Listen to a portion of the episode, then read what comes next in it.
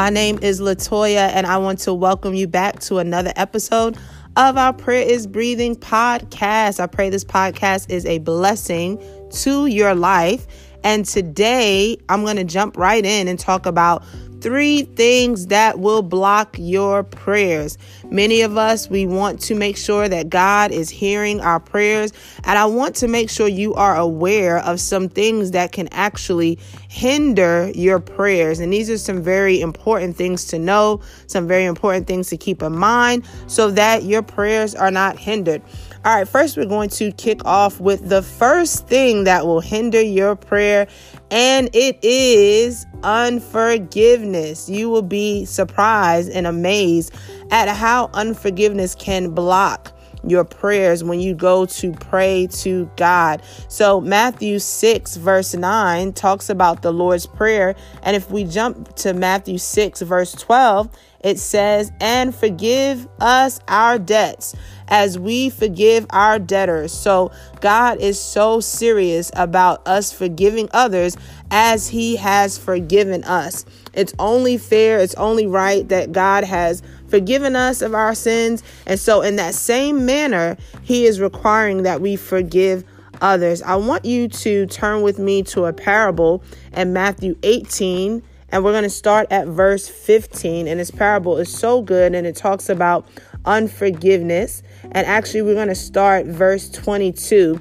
Jesus said to him, I do not say to you up to seven times, but up to 70 times seven.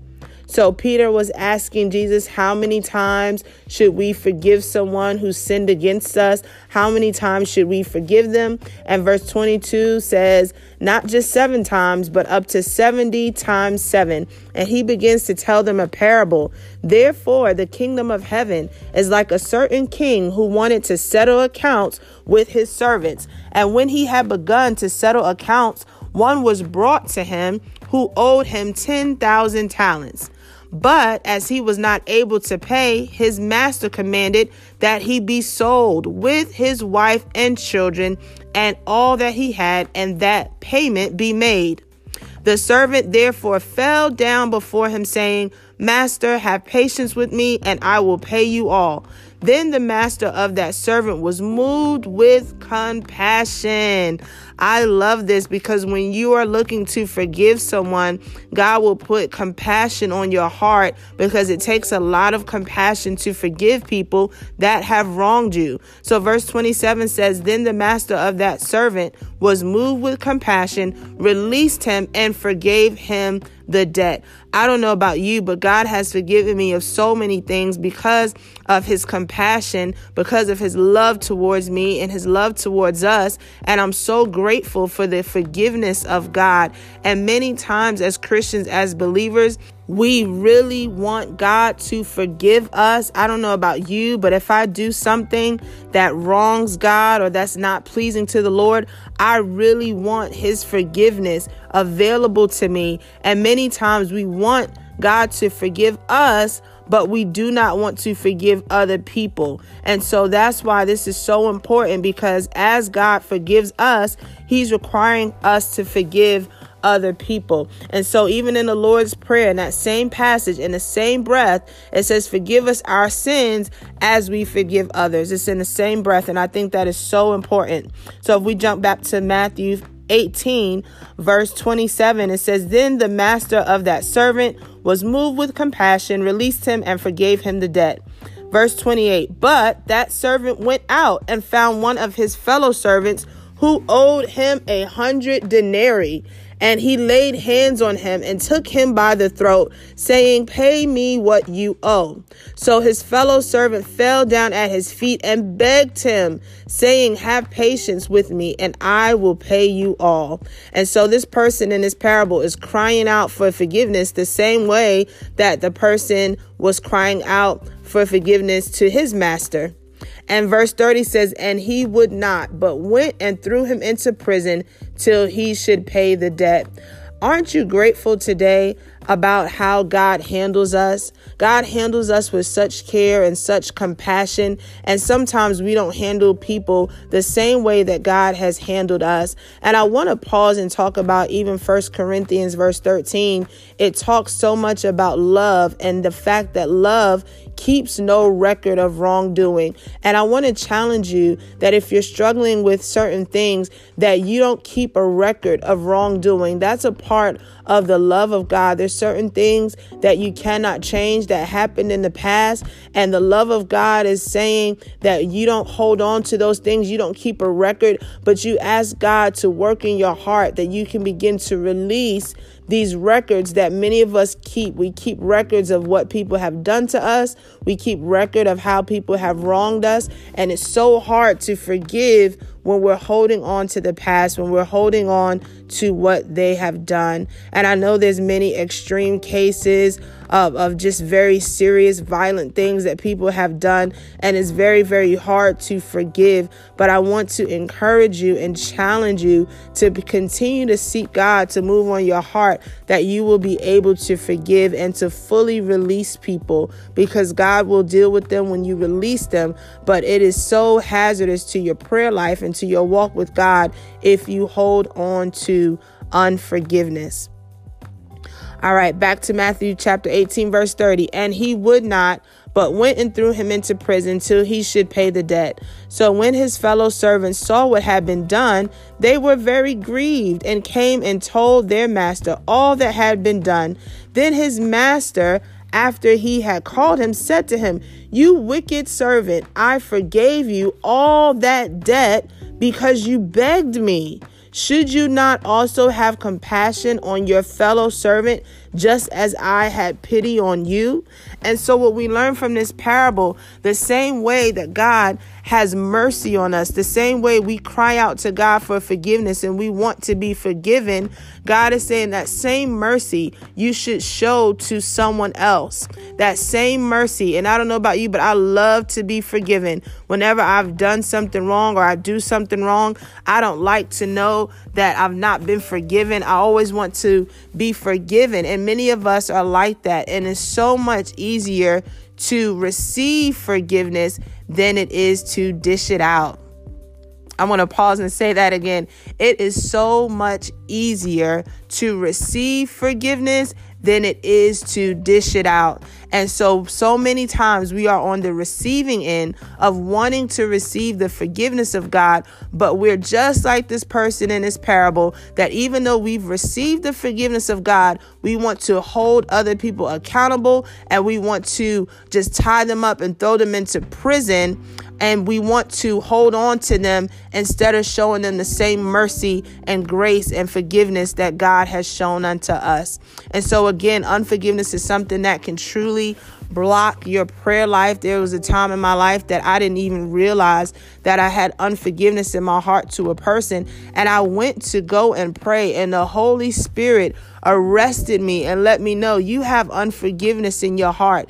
And I thank God for that because that unforgiveness would have completely blocked and hindered my prayer. So much so that Jesus put that into the Lord's Prayer. He said, This is how you should pray Forgive me as I forgive others. And so when you really learn and study um, unforgiveness, you know that unforgiveness can truly block not only what God wants to do in your life, but it can block your prayers in such a real way. So when you pray, cry out to God, ask God to give you a heart of compassion. Sometimes we struggle with that because forgiving people takes a lot of humility because in our pride, we want to hold on to the injustice that has been done to us. We we deserve to be um, bitter. We feel like we deserve to hold on to offenses.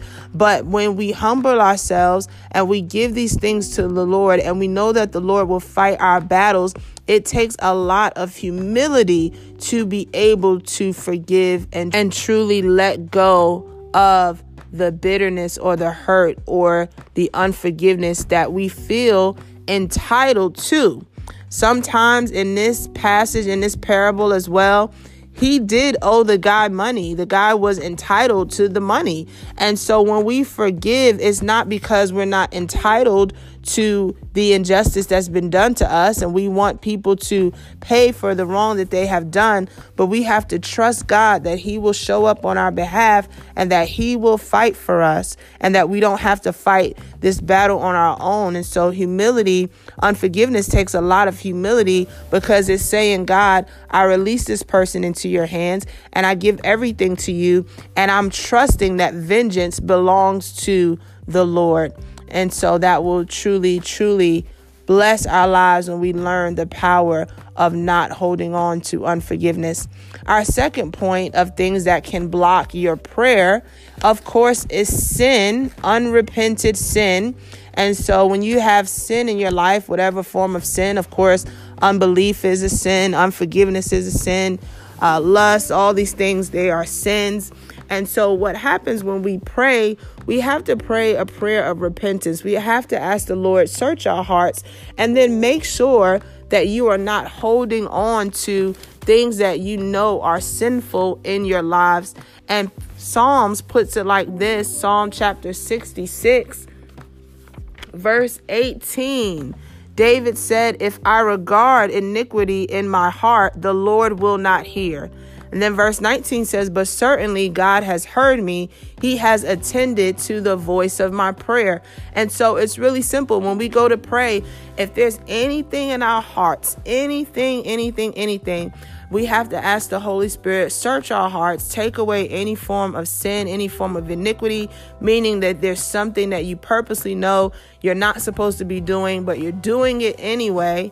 And that's something that will truly hinder your prayers because when we come before God, we don't want to come before God any type of way, but we want to live a life that is pleasing to Him. We want to live a life that is pure in the sight of God. It doesn't mean that we're perfect, it doesn't mean that we'll always get things right, but we are on purpose trying to live after God. We're not out here purposely doing a bunch of crazy things, knowing that it's not pleasing to God, but still uh, asking God to hear our prayers. And so Psalm talks about that, that if I regard iniquity in my heart, the Lord will not hear. So we have to deal with and get rid of that iniquity. And God is faithful and just that when we confess our sins, when we confess our faults before Him, that He will hear us and He will lead us into the path of righteousness.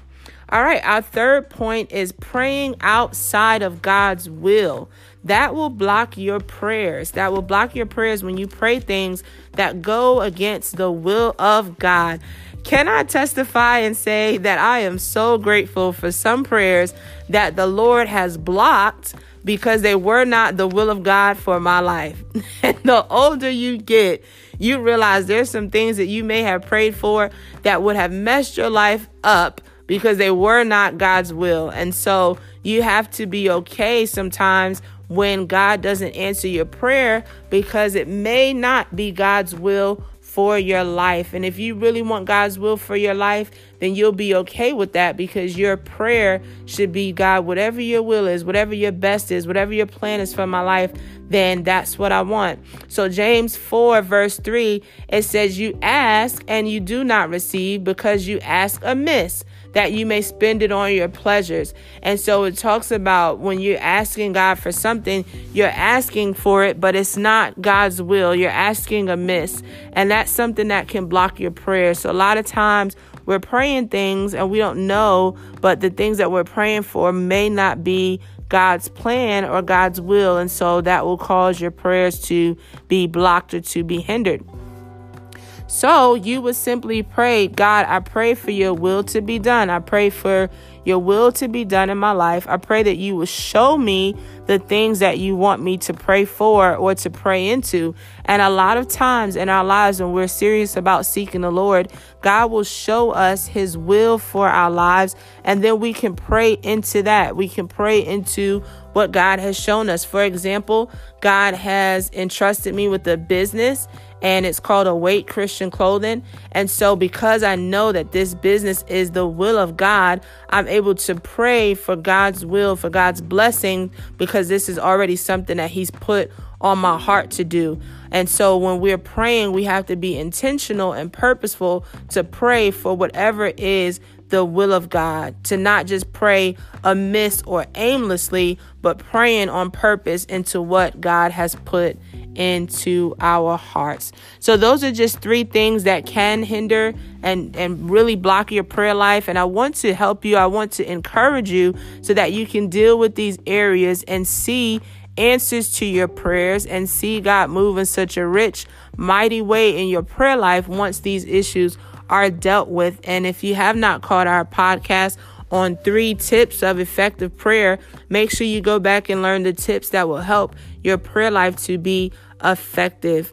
So I just want to close this podcast in a word of prayer. God, I pray for those today that may be struggling with unforgiveness. Lord, I pray that you would just continue to fill their hearts with compassion, that you would just take away any areas of hurt or pride or bitterness that will cause them to want to hold on to these things. And God, sometimes it's a tough process to forgive, but I pray that they will fully submit to that process of forgiveness. And God, as always, we pray Holy Spirit, that you will search our hearts for anything that's in our lives that we have not repented of or things that we know that are not pleasing to your sight. We just pray, like David prayed in Psalms 51, that you will purge us with hyssop, wash us, and we will be white as snow. And so, God, let a purging take place in our hearts and in our lives. And Lord, I pray for an ear to hear what the will of God is, that as we pray, we will not pray amiss, we will not pray